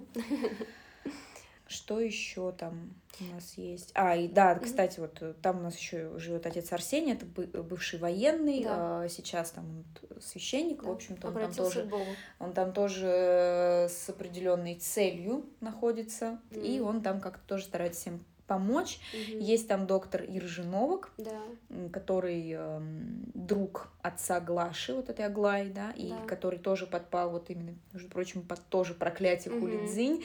Ну, у него там своя часть, что он не может уехать оттуда, из да, этого док- города. доктор. А Да, папа доктор. Глаши наоборот не может. А ему, да, нельзя было возвращаться. Но он вернулся, и э, его жена, по-моему, стала видеть Сначала призрака. жена, да. То есть общем, он сказал, что все, помню, то есть ему он. сказали, что если он вернется, все его близкие будут сходить с ума. Ну, суть в этом. Еще там есть э, собачья стая. Да. И, живет. кстати, вот это вот расскажи вот про вот это повествование, как вот все это вот Да, интересно да, сделано. кстати, про повествование. Я, у меня есть здесь пункт такой, Мгм. что повествование просто изумительно простроено. Мгм. Во-первых, у нас от первого лица только э, про Кронина идет. Ну да. И не всегда причем. Не всегда. Не всегда, но со стороны. как-то, да? А, бывает со стороны, а бывает вот у него от первого лица. Но Мгм. больше ни у кого нет первого лица, Да. все остальные от третьего. Но Старобинец, допустим, например, а, вот как раз пересеклись эти сюжетные линии различных персонажей, да, Мгм. в какой-то точке. И можно же рассказать про это так, что вот они делали то-то, да, они Мгм. там подрались, не знаю, и никто не выиграл. Ну, вот какие-то такие вещи нейтрально, то есть про это можно рассказать нейтрально, просто вот как про события. Но у Анны Старобинец как-то так, э, у нее получилось настолько мастерски показать, что в каждом, абсолютно в каждой сцене какой-то персонаж выделяется, Мгм. он э, действующий. Мгм. Хотя рассказывают про всех, там Ну-ну. участвуют, они меняются здесь про одного, там про другого, да. Мгм. И эм, она строит так, она использует такой язык, что вот этот выделяется определенный персонаж, хотя у нас от третьего лица. Мгм. И ты всю эту сцену начинаешь воспринимать через призму этого персонажа. То есть ты э, видишь его глазами. Мгм. Хотя в тексте все еще там он, она, Мгм. но у тебя восприятие этого персонажа, тебе передается его восприятие. И меняется язык, Да. меняется в диалогах язык. Да. Мы знакомимся с внутренним миром этого персонажа. И это вот просто такой высший пилотаж, то, как это все построено. Я просто в абсолютнейшем восторге Мгм. Да. а, Да. от такого мастерства. Ну, тут И моя прямо вот, любимая, Вот да. насколько вот это все так гениально сделать, это нужно еще уметь, ведь, да? Мгм. Вот, чтобы не через я это показать, а через он и она Да. это показать. Да, да, да. Правда. И вот сам от лица собак даже. От лица собак, и там мне очень понравилось, я, наверное, даже сейчас это зачитаю, э, в книге представлена иерархия собачьей стаи. Да. Да. Итак, номер 103 — это Никитка. Собачья стая гоняла Никитку, потому что им казалось, что Никитка претендует на их территорию у церкви, где их кормят. Никитка не претендовал на их территорию, ему надо было просто пройти Да. мимо. Ну, Собаки. Да.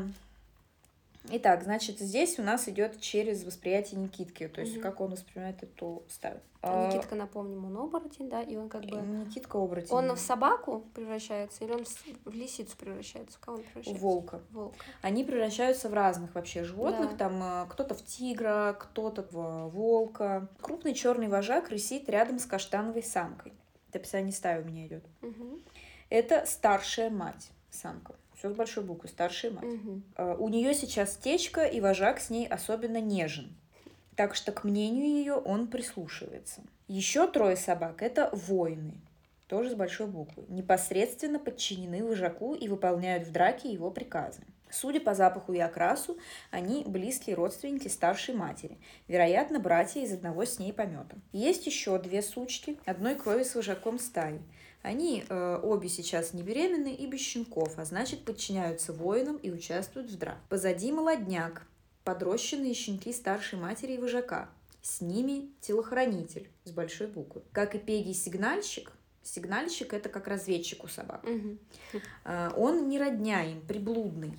Его дело заботиться о благополучии чужого потомства. Иметь собственную самку ему запрещается. Ясно. То есть вот ну, такая, такие правила. Его мучает запах течной подруги вожака старшей матери. Он будет счастлив перегрызть номеру 103 глотку, чтобы немного отвлечься. А, в общем, здесь мы увидели именно как простроена иерархия в собачьей стае. Бродячей собачьей стае. То есть у нас есть вожак, старшая мать, воины, сигнальщик и телохранитель. Ну, достаточно структурированно. Ну да. А тут не еще есть правила. Например, там не воину и не вожаку запрещается иметь собственную самку. Да. Телохранитель становится, между прочим, одним из таких вот персонажей, не основных, но такого так третьего плана, так Мгм. скажем, да, то есть он, Ну, основной состав, в общем. ну, да, попадает в основной состав, попадает к доктору, и там, конечно, тоже с ним происходят не очень хорошие вещи. Изначально вроде бы хорошо все, да, Ну, но, вроде да, ну. да. Ну, в общем, тоже, да, не хочу я даже про это говорить, честно. Ну да, сказать. с животными А, вот так вот. всё. Как-то была одна глава от э, лица сигнальщика, который отправился на поиски пропавшего телохранителя, и там тоже были интересные сцены, как он вот этого замполита Родина увидел, Мгм. который почему-то спал на месте, где Да-да. телохранитель, где телохранитель спал когда-то до того, как попасть в стаю. Вот Да. сигнальщик еще подумал, что надо бы тут пометить, потому что почему-то этот человек пометил Да. место телохранителя. Вдруг еще на церковь замахнется. Надо бы разобраться. Здесь, кстати, было не особо видно то, что от лица собаки. Ну, вот тут, потому что не от лица собаки, тут от лица Никитки, как он боится. Тут и то еще был не ярко выраженный Никитка, на самом деле. Да. Но вот особенно ярко выражено, я могу, наверное, даже это найти сейчас у себя. Помнишь Марфу? Марфу Марфа помню. Сыч. Марфа Сыч, одна из самых... Это, наверное, вот как раз и есть та женщина с половником, для Да. которой нужно э, снимать максимально тупое кино. Да, вечно орущая баба с половником. Просто Да. бесучая, отвратительная, злая тетка, которая якобы добрая христианка. да, да. да.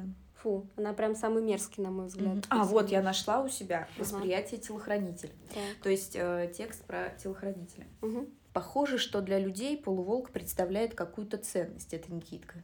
Полуволк представляет какую-то ценность. Это было ужасно странно. Ошибка природы. Уродец. Его невозможно использовать ни для охоты, ни для охраны. Чужой вожак, то есть вот мы видим, а, чужой вожак это, ну, по-моему, вот как раз-таки Кронин. Чужой вожак направился было к выходу, но с порога вернулся. Достал из кармана флакончик с темно-красной жидкостью и открыл пробку. От флакончика шел необычный манящий запах. Пахло кровью какого-то сильного зверя, очень сильного, самого сильного на земле, всемогущего. Такого зверя телохранитель никогда не встречал. То есть мы видим, что от третьего лица, но тем не менее весь сеттинг происходит вот как собака это видит. Да. Чужой вожак, ошибка природы уродец, там его нельзя использовать, какие-то мысли вот эти вот собачьи, логика собачья. Так, э, если бы нужно было объяснить этот запах э, человеческими словами, он бы сказал, что от флакончика пахло богом. Это как раз-таки кровь первородного зверя, Да-да. между прочим. Далее у нас идет диалог. «Это было у Деева в руке», — сказал чужой вожак. «Возможно, как-то связано с его состоянием. Вы же доктор, с химией дружите? Выясните состав, я оставлю вам несколько капель». «Ничего не обещаю». Хозяин, это доктор, подставил чужаку пустую мензурку, и тот перелил туда немного крови самого сильного зверя на свете. Хозяин все больше нравился телохранителю. Он вел себя независимо, не заискивал и не клянчил, был уважаемым, уважаемым одиночкой, как когда-то телохранитель. Когда оба вожака наконец ушли, Доктор выкурил трубку, потом капнул из мензурки на стеклышко и склонился над микроскопом. Телохранитель уютно улегся у его ног и вдруг почувствовал, как от хозяина резкой волной зашел запах пота, заглушив на секунду запах крови всемогущего зверя. Доктор встал, взял скальпель, потом вернулся к телохранителю и присел с ним рядом на корточке. Телохранитель насторожился, скальпель ему не нравился. Кстати, там вот еще трубка доктора часто описывалась как вонючая трубка. Доктор от лица собаки. Доктор опять закурил вонючую трубку. Вот это вот. И вот э, для примера Марфа. Угу. Там, где у нас Марфа. такой действующий Марфа. Значит, э, ее сына Прохора кусает пчела. Он раздувается, потому что, очевидно, у него аллергия. Да. Посылают за доктором. Доктор бежит. Марфа голосит, что это все его ведьма проклятая прокляла. Да, и дочь. Это Лиза. И, в общем, приходит доктор, какое-то мракобесие абсолютное происходит mm-hmm. в этот момент, там все молятся, орут что-то. Это Марфа на всех кидается, чтобы все молились вокруг, потому mm-hmm. что это поможет, а доктор это вообще ну так, непонятно, что он тут угу. делает, что он может поделать, если молитва не поможет. Ну да. Ну вот, э, если посмотреть отрывками, да, тут у нас э, главный действующий персонаж в этой сцене это Марфа, и э, здесь, когда рассказывают про других персонажей, говорит автор, но такими словами, как если бы говорил тот, кто является ага. действующим в этой сцене, да. Угу. И вот, э, например, пришла Настя, привела доктора э, для Прохора, и ты сглазила мне сыночку, тварь, ведьма, и мать твоя ведьма. Я просто доктора провела, заскулила бесовка, притворяясь невинным ребенком. О, они умеют мастерски притворяться. Вон! Марфа схватила со стены распятие, занесла над головой, тяжело ступая, двинулась к ведьминой дочке. Чтоб ты сдохла, и чтоб мать твоя сдохла, от вас все беды. Убоявшись креста, бесовка заплакала и попятилась. То есть это опять автор mm-hmm. говорит, да? И, значит, чем заканчивается у нас эта сцена? Приходит доктор, который сказал, не смейте обижать ребенка и так далее. Танька — это невестка или там свояченица, как там угу. все ну, это, Марфы. В общем, э, жена э, брата мужа Марфы. Спрашивает, а что с ним было-то, доктор? Она была совсем дура, ведь ясно, что их прошечку сглазили, навели порчу, и что подействовало, конечно же, не лекарство, а горячая молитва любящей матери. И хотя это говорит автор, все равно это восприятие Марфы. Угу. У мальчика анафилактический шок, это говорит доктор. Танины глаза затуманились. Будучи дурой, она не могла взять в толк, что сказал ей доктор. Вот Марфа, хоть раньше таких слов тоже не слышала, поняла. Ей даже понравилось. Анафематический шок. Анафема, изгнание из общины, проклятие. Эта реакция, доктор наморщил лоб, подыскивая более простые для Танкиного понимания слова. Это случилось из-за укуса пчелы. «Пчелы?» — говорит Марфа и захихикала. «Пчела, значит, виновата». Продолжая хихикать, она поцеловала сына в опухшие глаза и повернулась э, к Новомуку. «И не стыдно вам, доктор? Прошу прощения». Пчелу обвиняете, божью тварь. А сами разве не знаете, кто во всем виноват? Не боитесь Бога? Я вас решительно не понимаю. Так вы с ней, значится, заодно, с богомерзкой ведьмой. Я слышала, она вам дает колдовские травы. Вы тоже, значит, за бесов? Вон из нашего дома. Интересный у старообрядцев обряд изъявления благодарности. Доктор Новак захлопнул свой чемоданчик и направился к выходу. Поправляйтесь. Вот, да, очень показательная сцена, насколько Марфа это просто ужасный персонаж, ужасная. Она абсолютно, она не глупая, она тупая. Она вот тупая, просто да. тупая женщина. Вы таких поискать еще Тупая, надо. пустая, вздорная, всклоченная. Итак, не знаю, мы э, сказали столько уже прекрасного. Мне еще понравилось, э, там у нас очень много образа смерти. Угу. И я не знаю, я могу, конечно, очень сильно ошибаться, но мне кажется, что в этом есть очень много личного. Угу. личной обиды Анны Старобинец, угу. у которой как бы смерть забрала мужа вполне, преждевременно. Вполне может быть. Потому да. что ну, если я сейчас почитаю одно, там в этой книге очень много описаний, мы периодически смерть у нас, она, э, хотя и не появляется на страницах книги конкретно как персонаж, но она упоминается так, как если это вот э, персонаж, да, что она жива. Да. Ну и там очень много есть, я прочитаю вот один пример. Смерть хищная, хищная, жадная, ненасытная тварь. Она не умна, э, но всегда голодна. В ней нет никакого выс- высокодуховного смысла. Она как вошь, она как земляной червь. Она очень быстро входит во вкус. Одной жертвы ей мало. Чем больше трупов, тем ей сытней. Поэтому тварь любит войну. И больницы, и тюрьмы. Тварь любит мясо пушечное мясо, обреченное мясо, больное, слабое мясо с гнильцой. Если тварь не может тебя сожрать, если ты для нее пока что слишком силен, она постарается от тебя скрыться. Она не хочет, чтобы ты раньше времени знал, что и как она потом с тобой сделает. Она предпочтет остаться для тебя незаметной до срока. Она выманит тебя из больничной палаты за минуту до смерти любимого человека. Она будет мешать тебе заглянуть в нарисованные ею глаза. Она сделает для тебя исключение. Она подпустит тебя совсем близко, только если ты сам накормишь ее с руки, сам кого-то убьешь. Вот тогда ты станешь ее сообщником. Смерть – голодная тварь, принимающая разные формы. Четверть часа назад она приняла форму остро заточенной ложки, а сейчас она приняла форму воды и хочет забрать сразу двоих – больного зэка, не справляющегося с ее течением, и захлебнувшегося ею подлого зэка. Она хочет, чтобы сильный зэк посмотрел, как она сожрет двух других.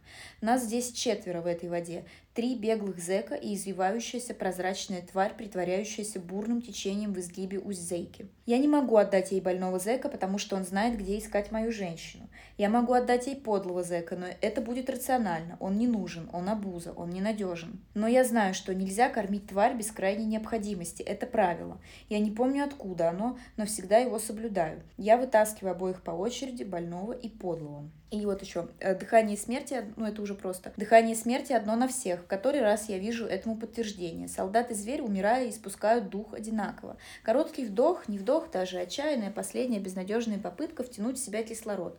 И длинный, такой вдруг спокойный, исполненный безразличия выдох. Да, смерть не любит свидетелей, но она любит убийц. И если убийца склоняется над испускающим дух, и если я склоняюсь над солдатом или зверем, мне открывается истинный запах смерти. Нет, смерть не воняет пахнет разложившейся падалью. Падаль – это последствие. У смерти тонкий, пряный, сладкий аромат увядших газик и прелой листвы, и остывающего, но еще теплого воска, и спутанных, спрятанных под косынкой волос, и липкой, гнойной, сочащейся из разреза на коре священного равийского древа смолы, из которой делают ладан. У смерти сложный букет с едва заметным намеком на начало распада. Я лично вот особенно в первом описании, где смерть это тварь, смерть выманит тебя из палаты за минуту до смерти любимого человека mm-hmm. и так далее. Я чувствую много личной обиды. Mm-hmm. Ну да какого-то личного опыта. Хотя я, конечно, могу ошибаться. Так вот, это вот образ смерти, то еще о чем я хотела поговорить. Еще там есть паромщик. Угу. Паромщик у него тоже отдельный изумительный образ прорисован, и там есть сцены, где, например, полковник Арестов с ним сталкивается. Угу. Но, э, наверное, те, кто не читал, лучше вы прочтете в книге mm-hmm. или советую послушать аудиокнигу, которую читает Григорий Пирель, э, изумительно читает. Если даже у тебя, я помню, ты сказала, что тебе было периодически интересно, а периодически да. не очень. Да. Вот можешь поподробнее, да, вот где тебе было не очень? Ну, а там есть такие моменты, да, вот такие рычаги влияния на читателя, которые, конечно, меня, ну, как читателя, очень увлекали, да, потому что я люблю хорошую историю и люблю, когда есть какая-нибудь загадка. Mm-hmm. Как бы это я люблю. Но когда повествование обрастало большим количеством деталей, особенно когда это были такие детали какие-то там, ну вот как э, среди вот этих военных там, да, то есть много-много-много всего, я начинала немножко, конечно, скучать. Вот здесь я согласна, да, по поводу, mm-hmm. я тебе еще помню, когда я еще только mm-hmm. начинала читать эту книгу, mm-hmm. на первых вот ста страницах там было особенно много какой-то вот этой вот военной и mm-hmm. такой зэковской еще да, тематики, да, да, да, да. и там мне тоже местами мне приходилось как бы немножко продираться через это. Ну, не mm-hmm. прям продираться, конечно, не как там в Прусте, где, мне кажется, там невозможно продраться, просто это вот Заросли. такой клубок, знаешь, колючей проволоки, в который ты попал и просто не можешь выпутаться оттуда. Ну, Может, да. не колючий, ладно, ну просто ну, проволоки, из которых которой вот ты запутался и вот бьешься там. Да. Э, Не можешь дочитать. Так, а, и здесь, конечно же, не в такой степени, но Нет. было не настолько интересно там читать Да, такие моменты. Но потом моменты. вот для меня лично после сотой страницы это Мгм. все стерлось, потому что как раз когда Максим Кронин приезжает э, в эти лисиброды, когда закручивается вот этот сюжет, я как-то погрузилась в эту атмосферу, и я уже не замечала а, вот этих там военных тематик. Мгм. Эм, Но у меня вот как-то ну и все было далее. ровно. То есть мне поначалу тоже было интересно. Наоборот, мне казалось, что книга началась с очень интересной интриги. Книга вообще очень как бы бодро началась. И мне понравился язык, как бы, да. То есть единственное, что вот у меня, конечно, да, это то, что я а, пыталась, я, я давилась, так скажем, этими скучными моментами некоторыми, да, и порой хотелось что-то пропустить. Были, были такие моменты, вот, Мгм. и ну да, да. То есть, а, а так в остальном, конечно, да, все, все довольно и- интересно. Некоторые моменты я не понимала, но, может, надо просто что-то перечитать. Вот. эм.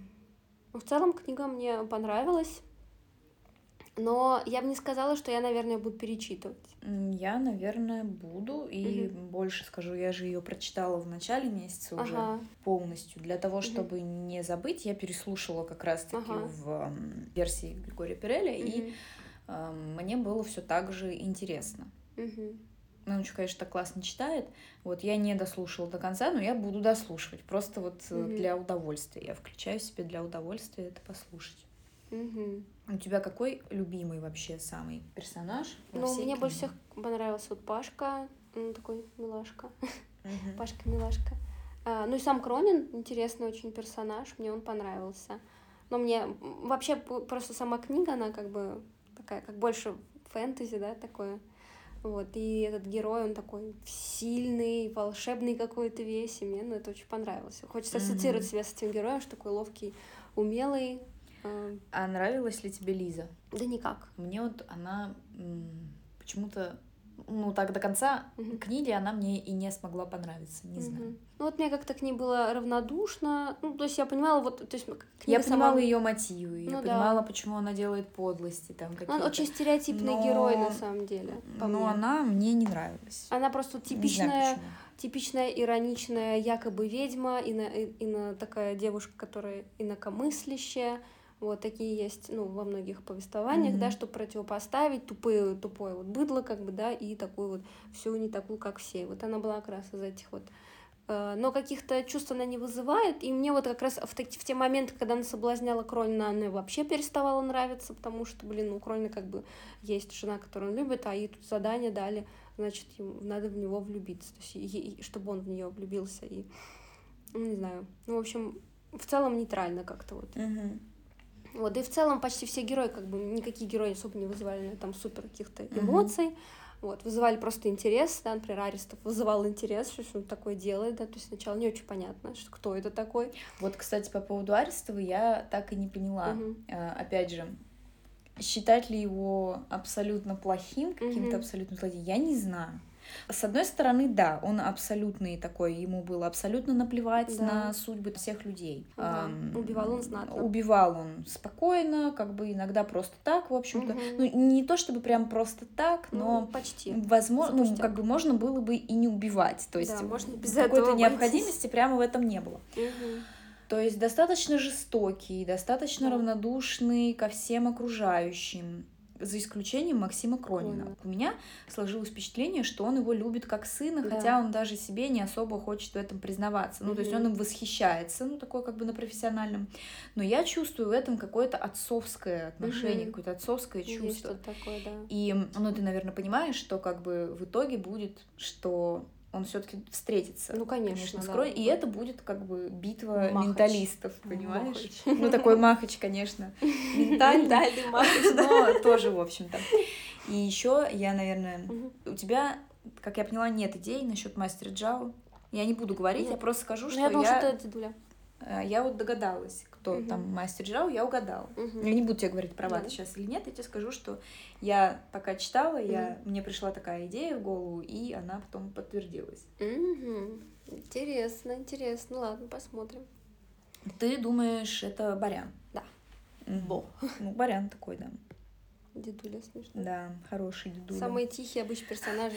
Это там мне понравилось, что как он там медитировал, ну, курил ведь опий тоже. Да, говорил, Настя, там от лица Насти, да, Мгм. показывает, что ей очень нравилось, когда дедушка курил Да. эту сказ... делал эти сказочные, а, курил Да. эти сказочные кружки, может, это гашиш у него был, Да, глаза там, я у не знаю, какие-то были. Да, у него всегда были сказочные глаза. Сказочные глаза, да-да-да-да. Забавно. Да. Ну, В общем, книга очень достойная внимания, достойная внимания. Думаю, можно переходить к отрывку. Итак, мой отрывок — это когда полковник Арестов попадает на ту сторону, прикоснувшись... На ту сторону, в смысле, после смерти, Мгм. скажем так, а, прикоснувшись к вещи умершего человека и попытаясь войти с ним в контакт. Мгм. Естественно, он входит с ним в контакт, но контакт на той стороне. Полковник Арестов дернулся снова, с мучительным стоном пробуя вырваться из пахнувшего лежалым мясом тумана. Но туман лишь сгустился. Послышались тяжелые шлепки весел о воду. Получается, Вертухай не просто принял монету Кронина. Как назло, он еще и блуждал с ней все это время. Только сейчас, наконец, нашел пристань и взошел в лодку. От Вертухая полковнику не было никакой пользы. За две недели он забыл и себя, и язык человека, и теперь изъяснялся на этом их жутком, шипяще харкающем наречии. Но от него хотя бы не исходило угрозы. Он еще даже не расплатился с паромщиком. Но вот паромщик, тот почуял чужака в своей лодке. У паромщика нет глаз и нет возраста. В его мутных глазницах тлеют красные угольки. У паромщика много имен из разных легенд, но ни одно ему не подходит. По большому счету он вовсе и не паромщик, просто принял доступную для полковника форму, потому что истинную его сущность полковник, как и все остальные, познать не способен. Да и лодка его наверняка никакая не лодка. Вне материи и вне времени. Какие могут быть лодки? Где Навлон и почему ты живой? Паромщик не, изда... не издает звуков, его слова звучат у Арестова в голове. Полковник разлепляет запекшиеся губы и, преодолевая сопротивление сна и тумана, пытается выдавить из себя слова колыбельной. «Баю-бай, засыпай, детка, я с тобой посижу. Если ты не уснешь, монетку в руку тебе вложу». Паромщик, не дослушав, сует ему в рот свою окоченевшую, распухшую руку и шарит негнущимися холодными пальцами за щеками и под языком, а потом лезет в горло. «Дай мне монету, делай короткий вдох, теперь длинный выдох». Конец сцены. Жутенький. Любимая рубрика гаданий. Гадание на книгах. Да. А, итак, я говорю страницу и строчку и задаю свой вопрос. Итак, мой вопрос мне сейчас очень актуален. Это вопрос личного характера. А, а, когда же, наконец, успокоятся мои соседи и замолкнут навсегда? А, 158 страница, седьмая строчка. Сверху. Да. Я совершаю усилия и выныриваю из покачивающих меня волн забытия. И вслушиваюсь в слова, и понимаю, что текст «колыбельный» в кавычках очень уж странный. Ясно. Спросите позже. Ответ Все неизвестен. понятно. Ну что ж, на этой ноте мы заканчиваем и хотим поблагодарить всех, кто дослушал наш подкаст до конца. Ставьте лайки и подписывайтесь. Обычно это не я говорю, но в общем. Да, ну в общем мы сегодня поменялись местами немножко. Всех благодарю. Всем чао. Пока-пока.